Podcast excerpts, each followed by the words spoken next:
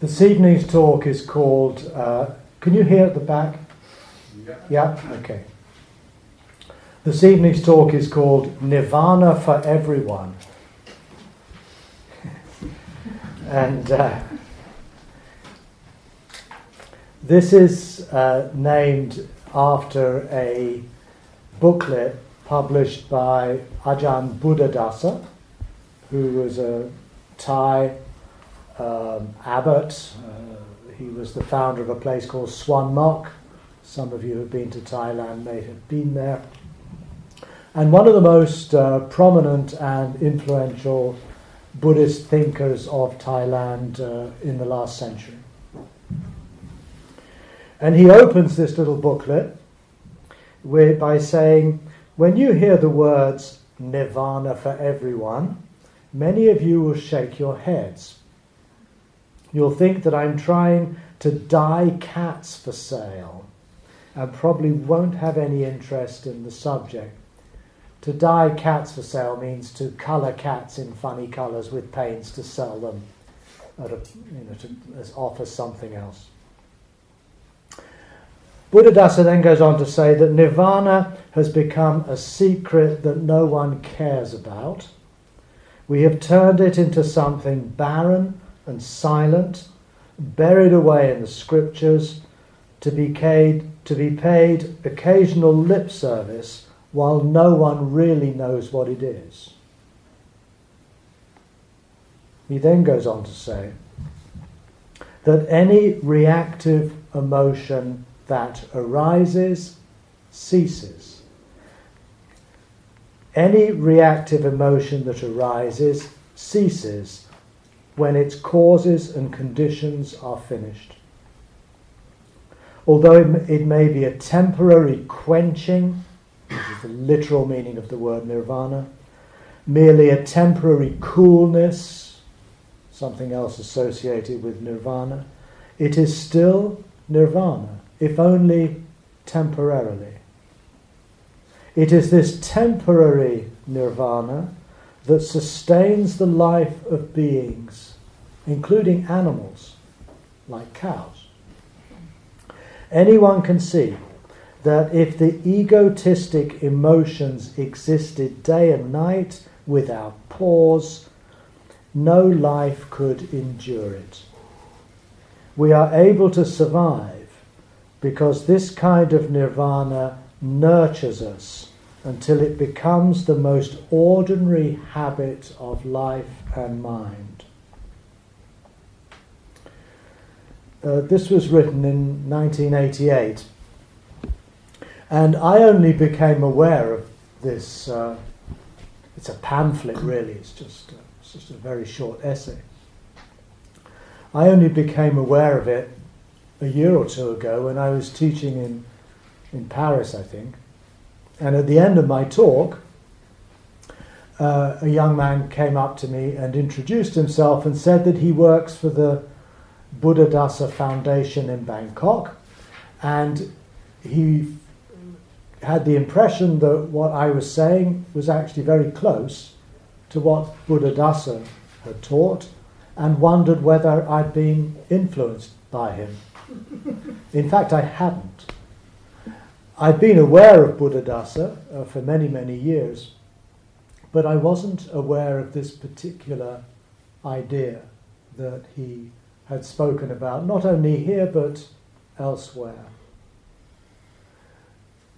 Buddhadasa's idea basically is that nirvana, although it has been elevated to the most transcendental and sublime heights, is actually something quite ordinary. It's simply a way of talking about what is left when a reactive emotion, as he calls it, stops. That is nirvana. It's not something, therefore, that you have to practice for lives or years or lifetimes uh, to be to have any hope of realizing, it's actually something that's immediate, at hand, something at one level, deeply familiar. Now, those of you who have read some of my recent uh, books or listened to recent talks will be aware that I speak very much now of the four tasks. And these tasks are to embrace life, in other words, the totality of our situation at any moment, but also the totality of what it means to have been born and to be subject to aging and death, the great matter of birth and death. To be able to say, yes, that's the situation I find myself in on this earth.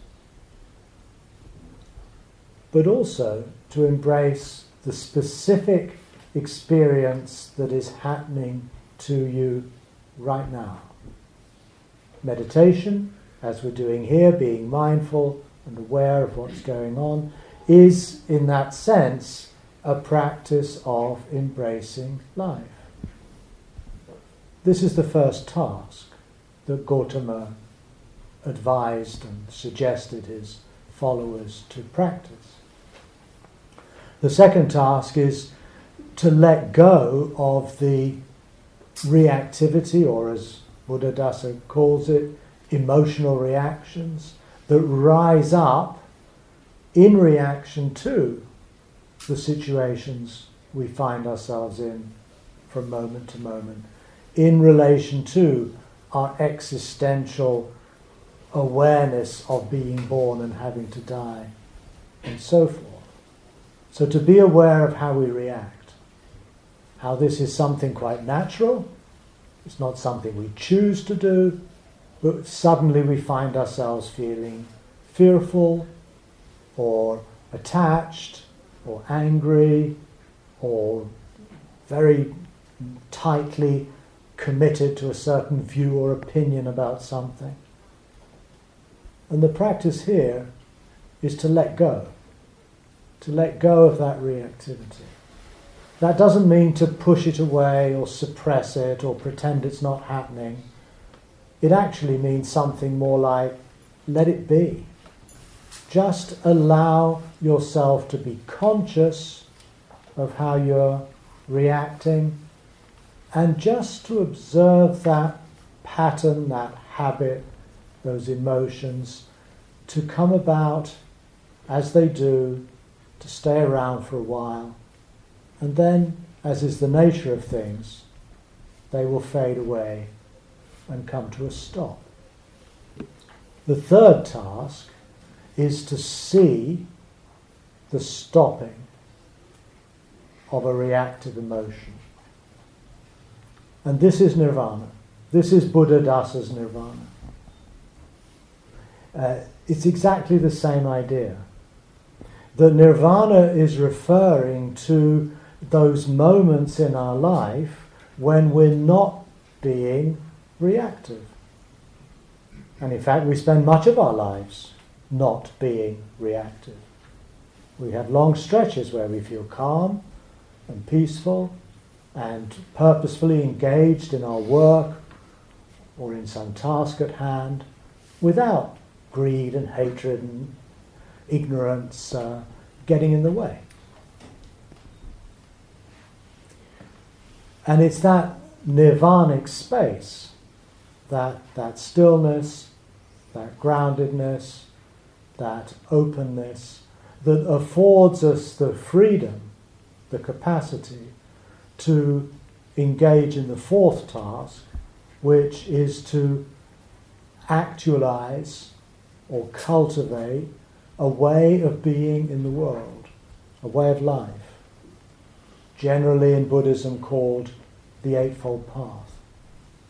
In other words, the way we think and imagine and speak and work and apply ourselves and pay attention and how we collect ourselves, how we integrate our energies into a focused and purposeful way of being.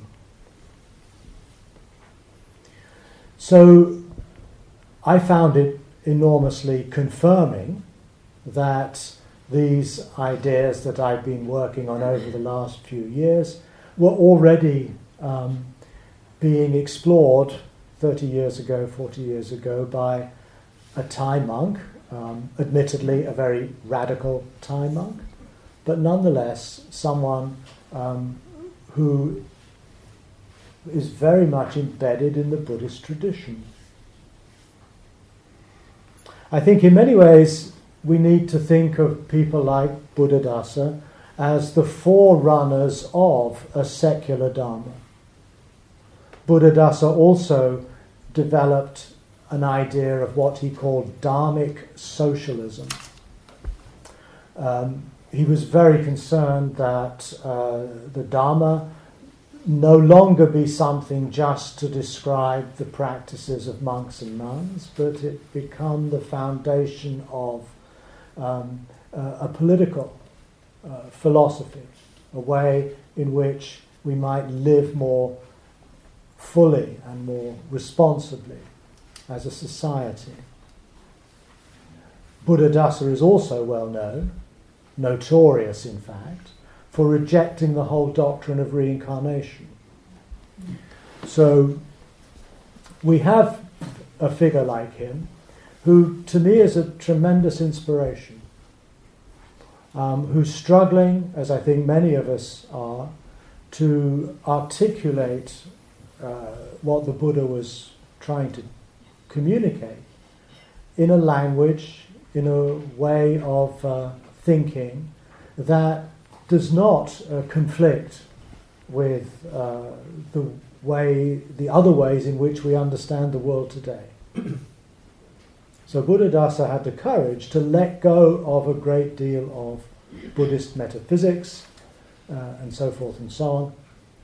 And his impact continues to have, um, continues to play out today. So Nirvana, if we think of it in this perspective, probably means that we have to stop, we have to let go of whatever other ideas we might have had about it.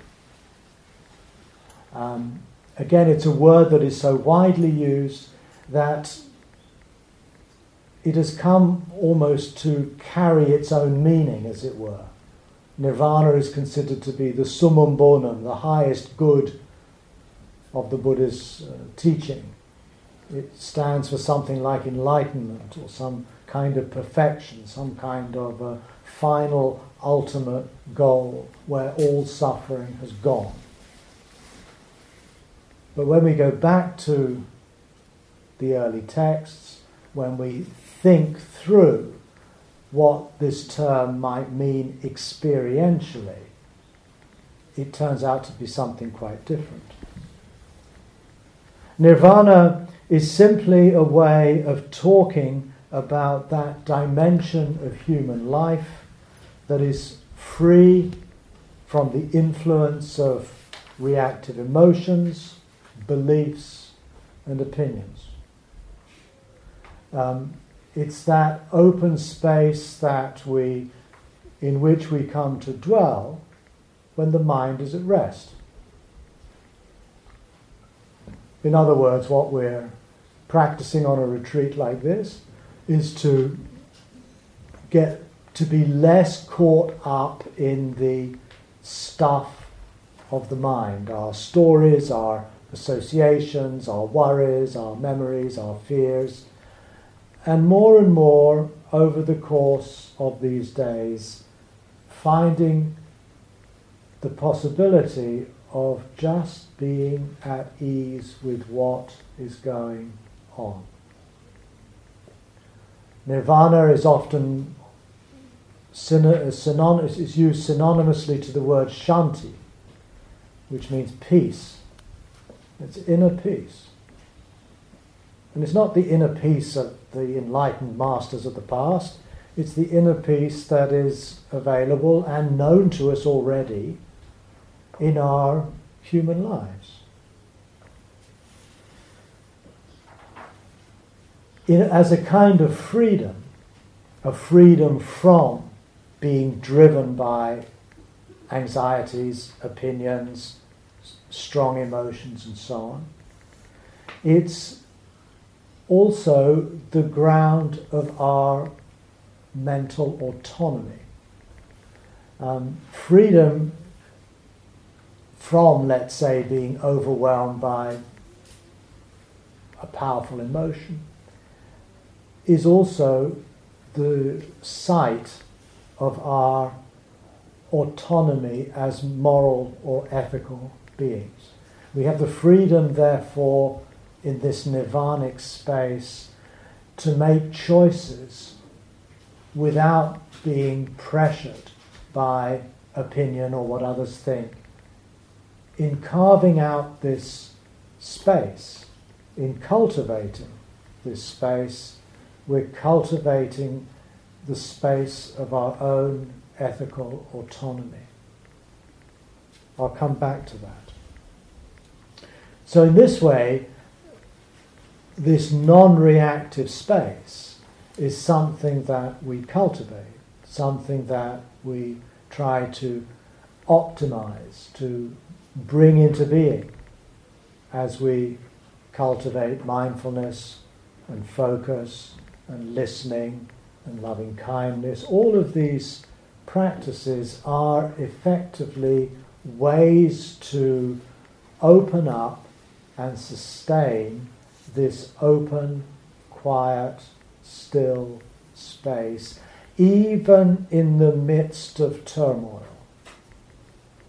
even in the midst of all kinds of crazy things going on around us, disputes and noise and all those things, but also, and this is in a way more to the point, also in the midst of our own inner turbulence the fact that we have the capacity to be aware of how distracted we are, how troubled we are, how anxious we are, that awareness is not troubled or anxious. That awareness is non reactive. It's simply paying attention.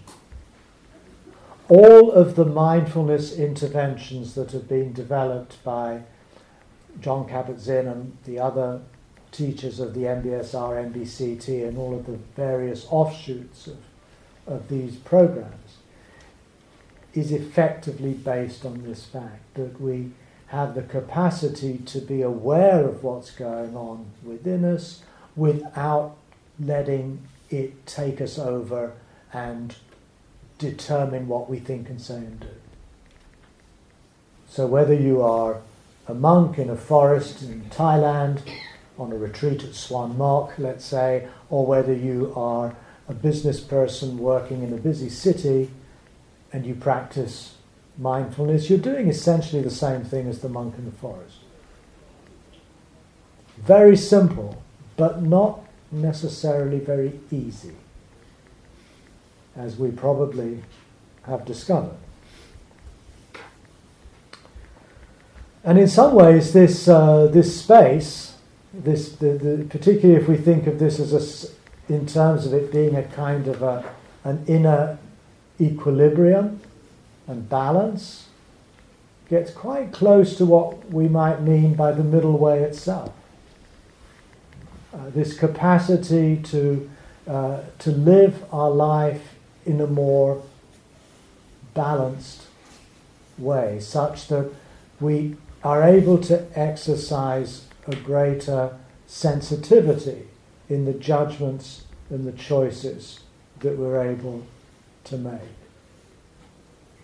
So nirvana starts in this sense to become part of how we live in the world, not something lying beyond in a transcendent realm.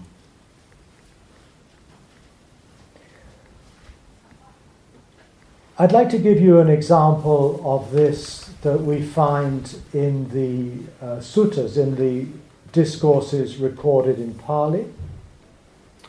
And I have in mind a dialogue between Gautama and a wanderer who was called Sivaka. We don't know much about Sivaka. He wasn't a Buddhist, he wasn't following Gotama. He meets him on two occasions, uh, at least as recorded in the early texts. And on one occasion, he asks uh, Gotama, what does he mean when he says that the Dhamma he teaches is clearly visible? What does it mean to say that the Dharma is clearly visible? And in reply, Gautama says, Let me ask you a question about this Sivaka. And you reply in the manner you see fit. This is a very Socratic way of going about things. Rather than the Buddha saying, oh, well, the answer to that question is this, bump. he says, okay, let me get you to investigate this and see what you come up with. This is the maieutic approach, the, the teacher as midwife. The teacher's role is to bring forth understanding, to nurture understanding within the student. And here is a very good example of Gautama doing this. So he asks Sivaka, he says, when you um, have greed or attachment or hatred or confusion or egoism going on in your mind, are you aware of that? And Sivaka says, Yeah, sure, I'm aware of that. And then Gautama says, And when you don't have greed or hatred or confusion or egoism going on in your mind. Are you aware of that? And Sivaka says, Yeah, sure. You know, I, I, I know what those moments are like too. And then Gautama says, It is in this way that the Dharma is clearly visible. That needs a little bit of unpacking. Because again, we probably have all sorts of ideas about what the Dharma means too. But in this instance, it's quite clear that uh, the word dharma is equivalent to nirvana um, itself. We find that uh, in the earliest account of Gautama's awakening, he just he talks of having arrived at this dharma, and this dharma that he has arrived at is twofold. On the one hand, it is the process of conditionality or conditioned arising. And on the other hand, it is the experience of nirvana itself.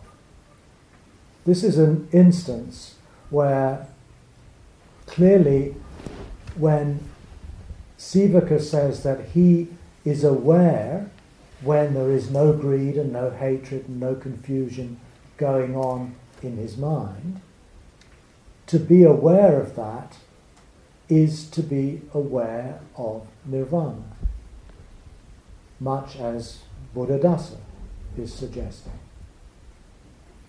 So here we have an example in a, a very early text that quite clearly to me is saying precisely the same thing, namely that this nirvana is something that is present each time, each moment, when you find yourself in a non reactive space of mind.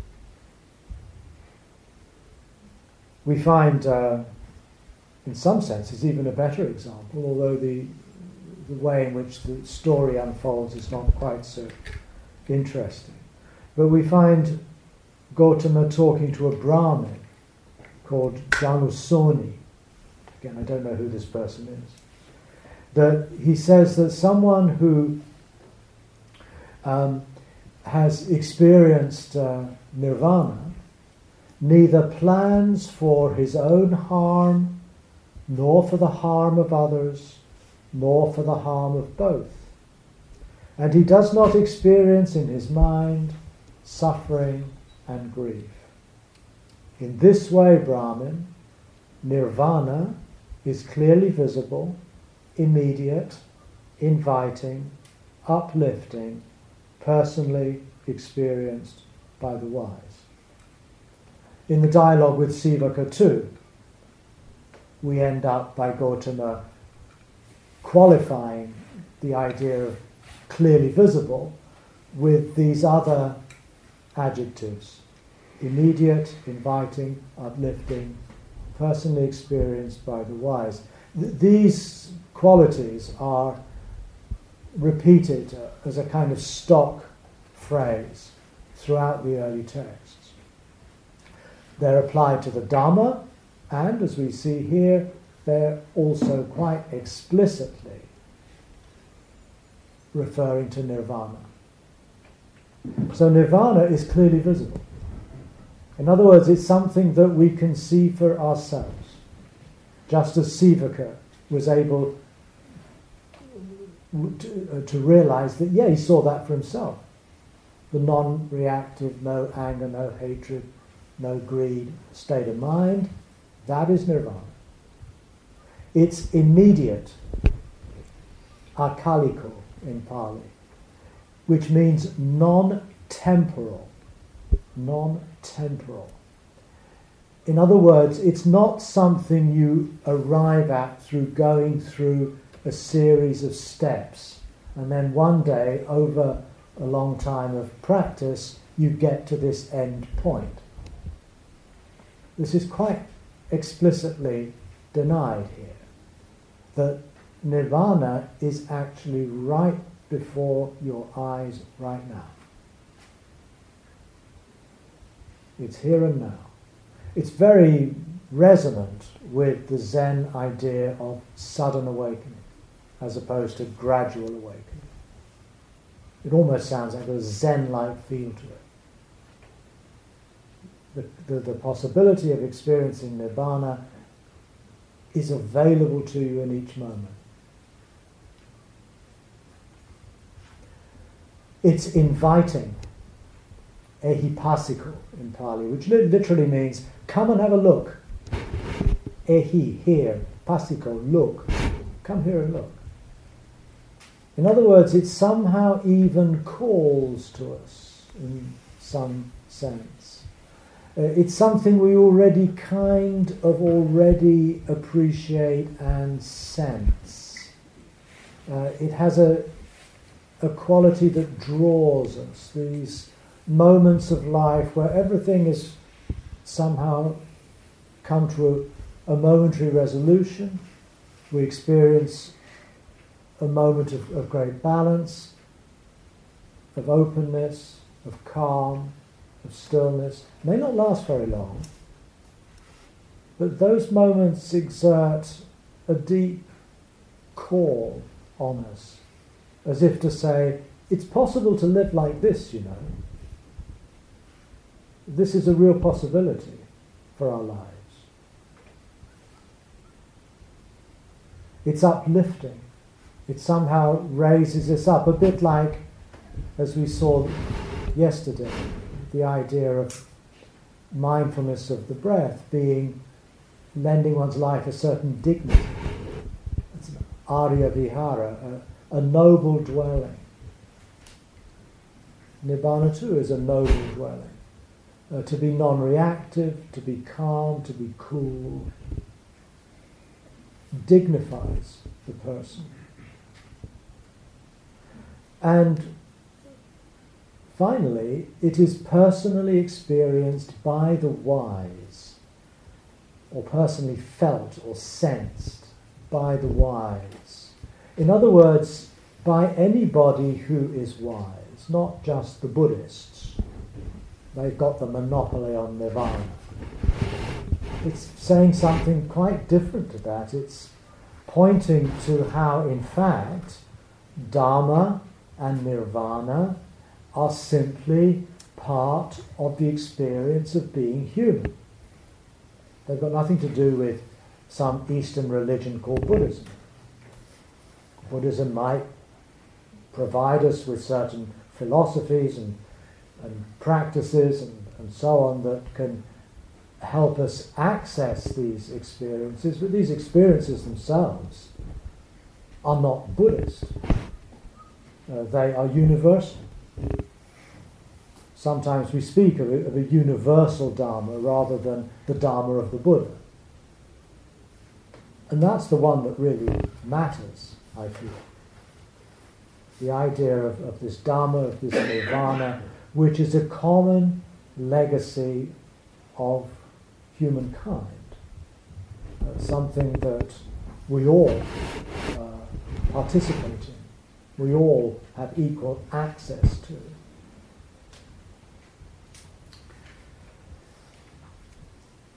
When we go back, when, when we look in those passages in the discourses um, where Gautama speaks about nirvana, he often defines it. He gives a very simple definition.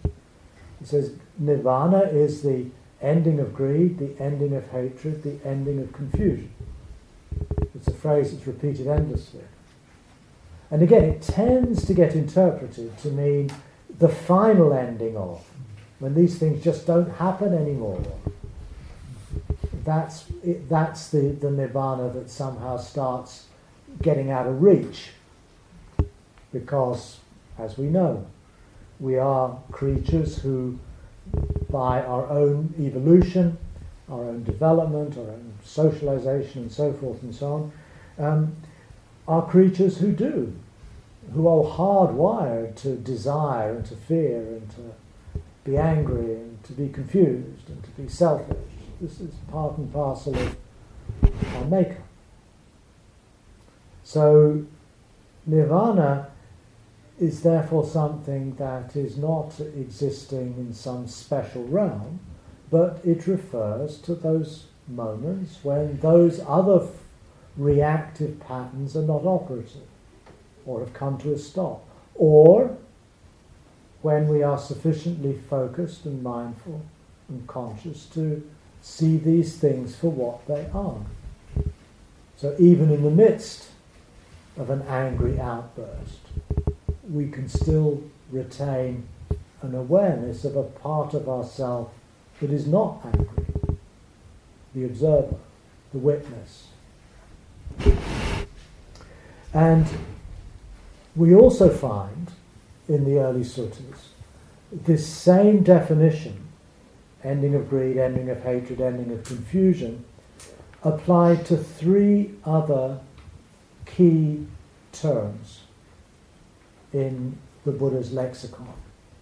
And these are amata, which means deathless, asankata, which means unconditioned, and parinya, which means embracing.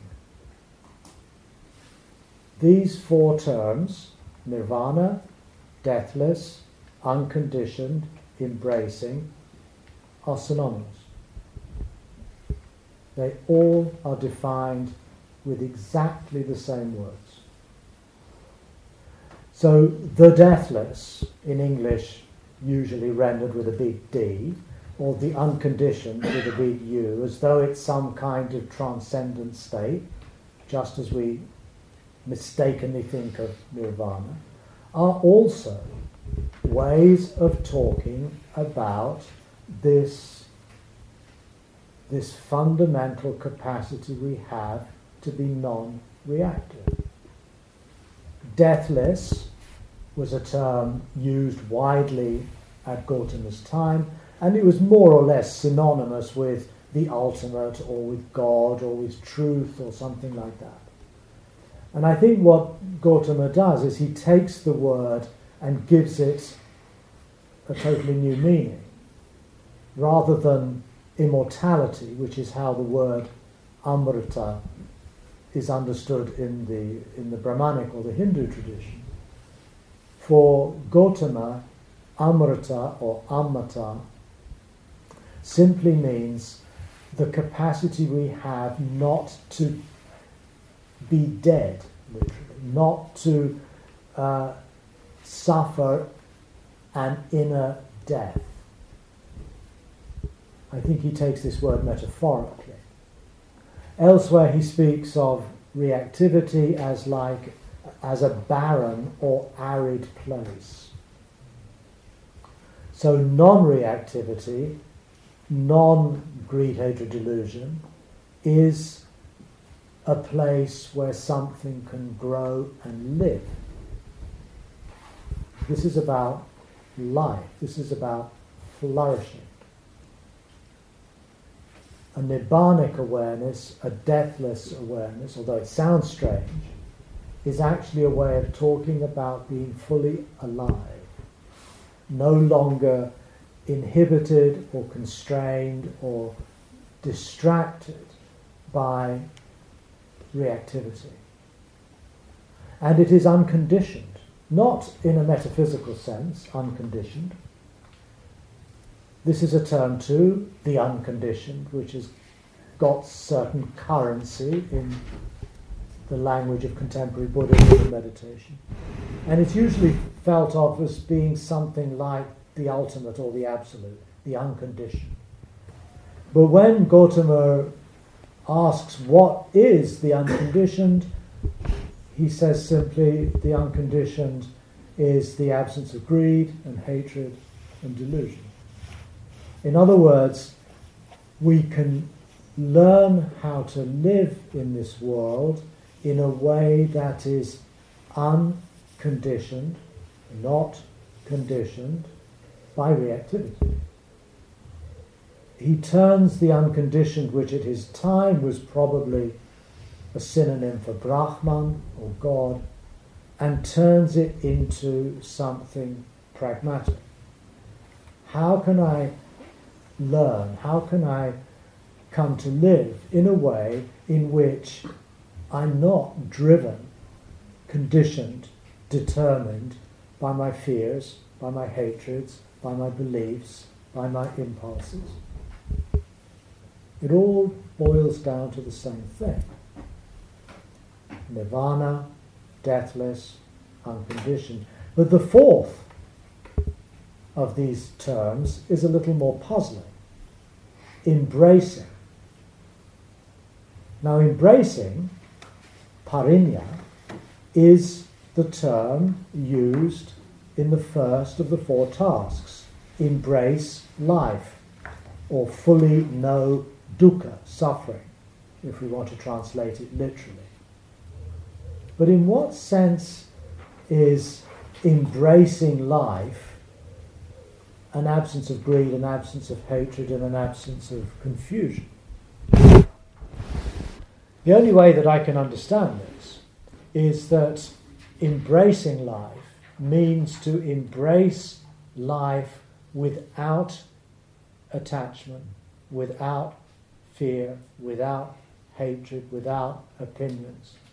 It is an unconditional embrace of the situation we find ourselves in at any given moment. And that is already nirvanic. So the first task, embracing life, given the way Gautama understands embrace, implies already the presence of a nirvanic perspective. To embrace means to embrace life in a non reactive way. So, this is one of the key points that shows how these four tasks are completely interfused and intermingled. The experience of stopping, of nibbana, is already there in the first task. When we practice just being mindful and open to the world as it presents itself to us. So, what does this actually feel like?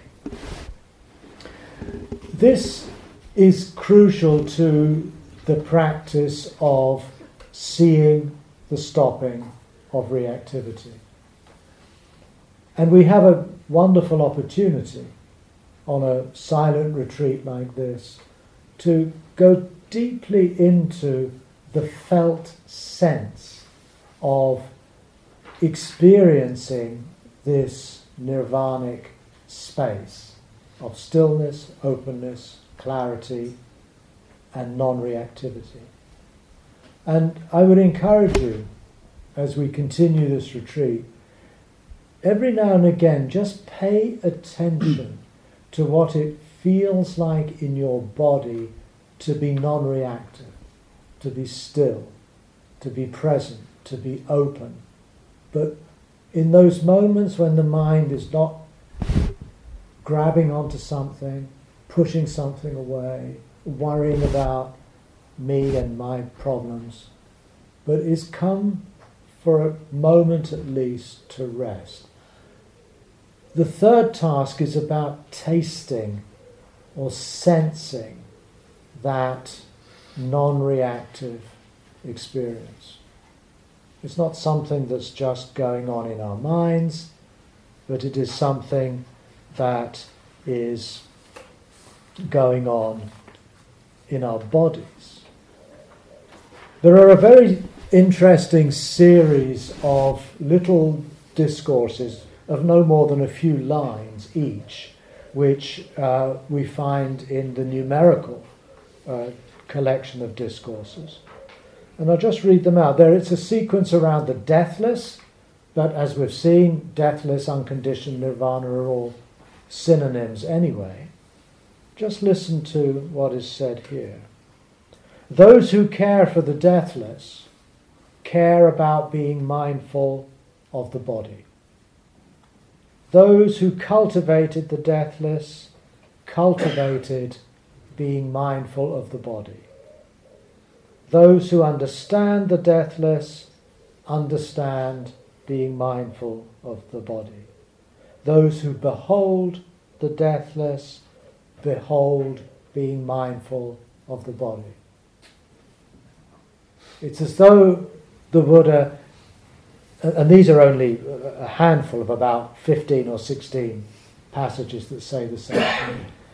It's as though he wants to hammer this point home that the experience of the deathless, the unconditioned, nibbana, in other words, this non reactive awareness, is also something that is present within our felt bodily sense when we practice. In other words, it's not just an idea. We're talking here about a particular way of feeling ourselves or feeling our experience uh, in an embodied sense. It's as though the experience of non reactivity uh, is taking place within our flesh and bones. It's, it's, it's grounded and rooted in our bodily awareness.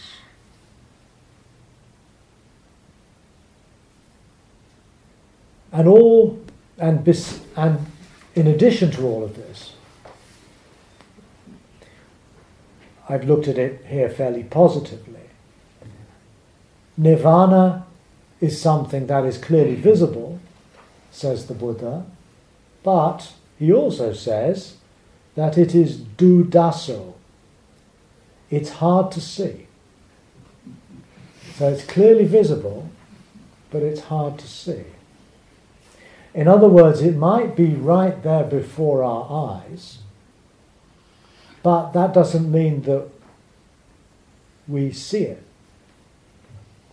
Um, again, there's something deeply paradoxical here. In the Zen tradition, they illustrate this with a metaphor. They say that the practitioner is like a fish swimming through the ocean looking for water. In other words, the water is clearly visible, but because we're so close to it, the fish is so close to it. It's, it's the very environment in which the fish lives. It's, it's clearly visible, it's right before the fish's eyes, but the fish probably doesn't see it. This metaphor, too, I think, suggests something about nirvana the deathless, the unconditioned. These are clearly visible.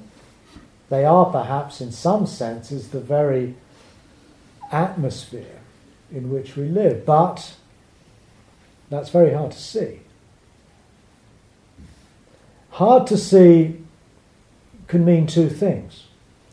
It can mean uh, it can mean difficult to see. In other words, it's actually quite difficult to actually see it. But it can also mean it's hard to see in the sense that it is uh, it, it, it's, it's unsettling and it is disturbing and it is painful to see it. The word do daso, daso is to see, do is the same do as in dukkha. It means difficult, painful to see. In other words, perhaps one of the reasons we don't see this so, we don't see nirvana so easily, is because if we were to see it, it would open up questions perhaps as to how to live that might be rather unsettling.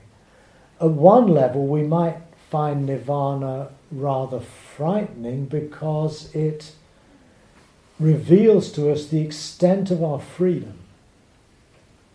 It reveals to us that we don't actually have to keep on behaving in the way that we do. We don't have to keep on repeating the same stuff that goes through our minds all the time. We don't have to be the person we are convinced we are. It shows that there is a possibility to live in this world differently, to live in a way that's not determined by our habits, which are often very comforting. They might be painful and we might not like them, but at least they're known and predictable. They're comforting in that sense. Nirvana is actually opening up the possibility, the challenge to live differently, to not just go along with what you're used to doing.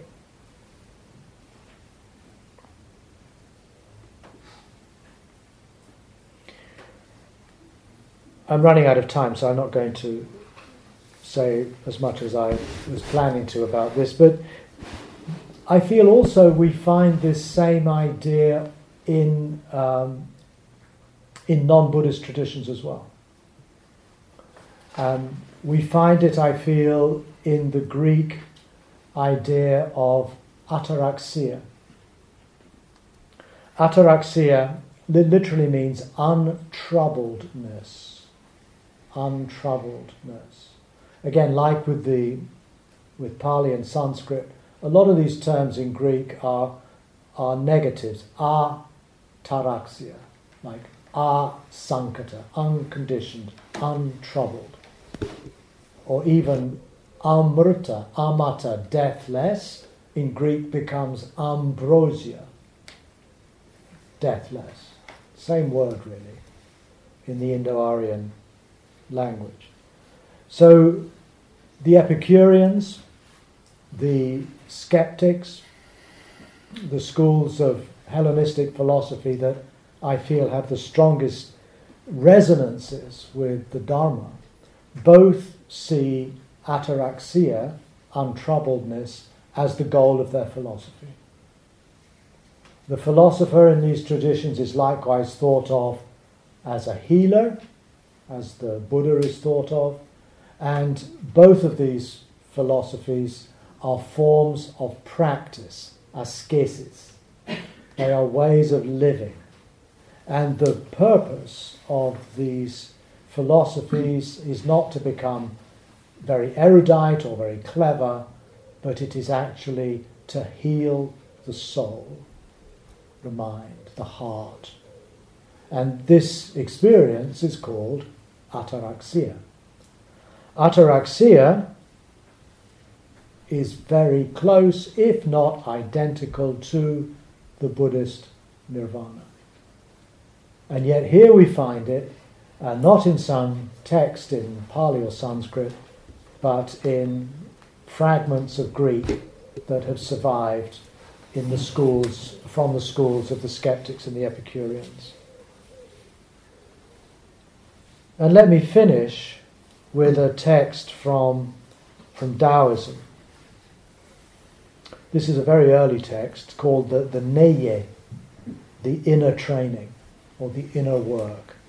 It's 4th century BC, uh, exactly the same time as Pyrrho, the Greek skeptic, and exactly the same time as the Buddha, in fact, but in China now.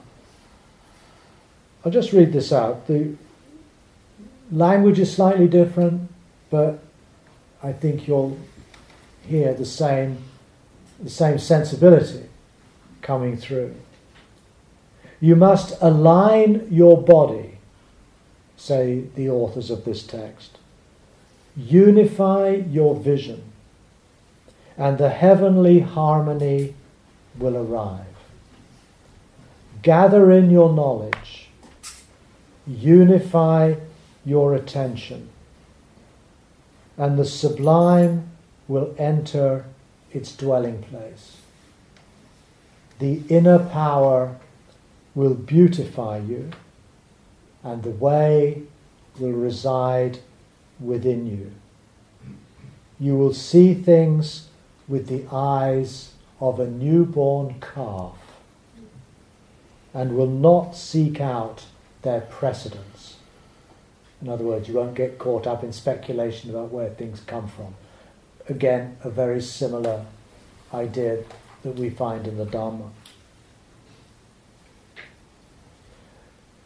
These two examples both, I feel, support the idea that the Dharma, Nirvana, deathless, unconditioned, are actually the common ground uh, for um, these, at least these three traditions, which curiously arose at almost exactly the same time in history, 4th century, 5th century, 4th century BCE, and yet in totally different parts of the world.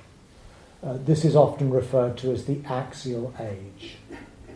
But here we find a very specific example of nirvana, ataraxia, the Tao, um, being expressed in different language, but clearly, I feel, addressing exactly the same experience. Nirvana, we might therefore say, in the language of T.S. Eliot, is the still point of the turning world. That's a language that might be more resonant for us. The still point of the turning world. And that's perhaps the point on which to finish. Thank you.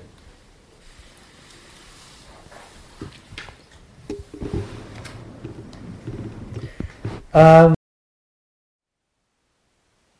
Thank you for listening. To learn how you can support the teachers and Dharma Seed, please visit dharma dharmaseed.org slash donate.